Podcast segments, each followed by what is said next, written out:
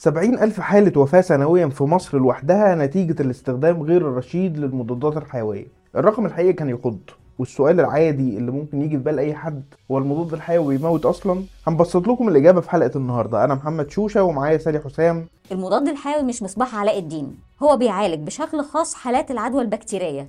فلا هينفع مع مرض مش معدي ولا هيمشي مع فيروسات ولا فطريات ولا حتى طفيليات. يعني مش هيعالج لا إنفلونزا ولا نزلة برد. دي معلومة يمكن بعض الأمهات ما كانوش عارفينها لكن الدكاترة أكيد عارفين. نيجي بقى للدكاترة. في معلومة شائعة إن أي دواء مضاد للميكروبات بيكون فعال ضد أنواع مختلفة من الميكروبات. لكن الجديد بقى إن نتيجة ظروف كتير بعضها الاستخدام العشوائي للمضادات الحيوية فالميكروبات بتتطور باستمرار وبقت عندها قدرة على مقاومة الأدواء اللي كانت في السابق ممكن ما تقفش قدامها. فإيه مبررات حالات الوفاة اللي سمعنا عنها مؤخرا؟ السبب هنا هو مشترك ما بين النقطتين اللي قلناهم اللي هو الاستخدام العشوائي للمضادات الحيوية زائد الحساسية نفسها.